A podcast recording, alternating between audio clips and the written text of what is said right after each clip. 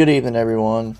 Um, this is John Day here with the Weekday Bugle, and today we're going to be talking about Vladimir Putin's latest blunder. Well, not much of a blunder, but um, his latest attempt at bolster- bolstering his words um, and his country. Um, so, Vladimir Putin um, had a rally today in Moscow in, in a stadium, which I believe was the one that he was in singing the national anthem with his um, with his um, supporters um, at, right after the annexation of, annexation of Crimea, which had happened in 2014. So it's been about so they're celebrating the eighth eight year anniversary of the annexation of Crimea from Ukraine into Russia. So um, here's the article. Oh well, it's not much of an article. It's not actually an article. It's uh, list of live news updates from Fox News um, on the invasion of Ukraine. Putin sparks fear of new red terror in Stalin-esque speech on the fifth co- on fifth column traders in Russia. Vladimir Putin is adjusting his rhetoric follow, following his Stalin invasion of Ukraine, touching on Stalinist nostalgia and patriotic themes to boost pub, to boost public support for the war, which he calls a special military operation, and claims was launched as a defensive measure, which we know that was a lie.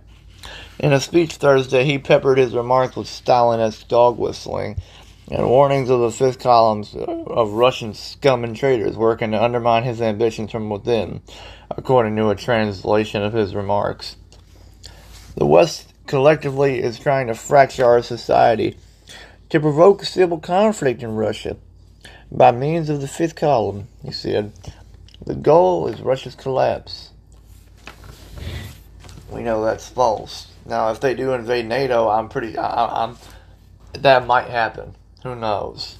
Zelensky said, "It's time to meet, time to talk." So yeah, we all know Vladimir, um, uh, Volodymyr Zelensky has been trying to meet with uh, Vladimir Putin for peace talks, face to face, one to one, man to man.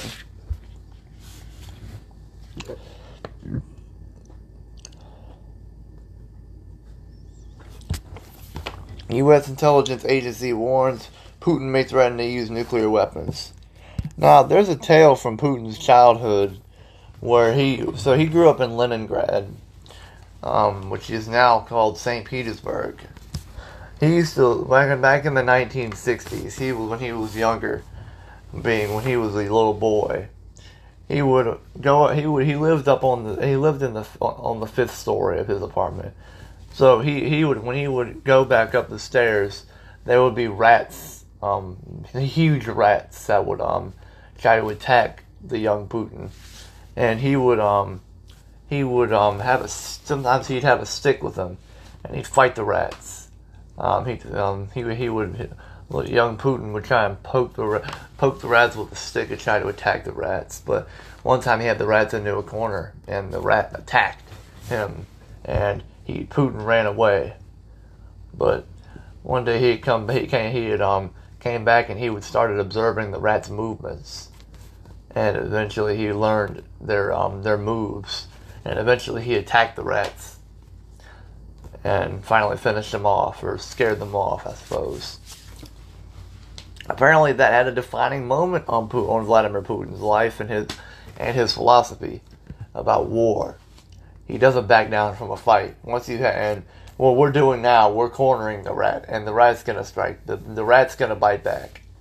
Rats, when you get them in a corner, they don't. They get scared and nervous, and then they attack because they can't go anywhere else. They cannot flee. And Vladimir Putin, ever since that had happened to him, it had a profound effect on him. There is no retreat. So Vladimir Putin, what this tells you about him is he's not a man that's going to call for a retreat, and he will never call for a retreat. So what he's gonna do, if he can't get his way and he can't submit them, and he can't get the will of the Ukrainian people to submit to Russian rule, then what he's probably gonna do is he's either gonna completely go in, in there, which is what he's doing now, and he's gonna try and completely level the city, which is what he's doing now. He's trying to just kill everyone and level the whole place with bombs and stuff, with with artillery fire and things of that nature, missiles. Sad, sad story. Sad, sad, sad mm-hmm. story.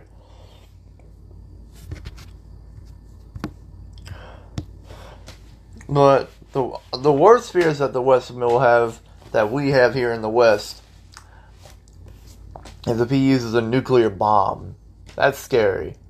But the thing is, this I, I hear people saying that he might not use it on the West, but rather he'd use it on Kiev. If he, if his army keeps um, keeps um, faltering like it is right now. It's actually been stalled for, for about a week. They haven't made much progress, and the Ukrainians actually launched a counteroffensive against the Russians in one part of the country, and they actually pushed the Russians back a little bit in one part of the country. I forget I forget where, and the attacks in the west um, in western Ukraine have, have ramped up, and it's pretty bad.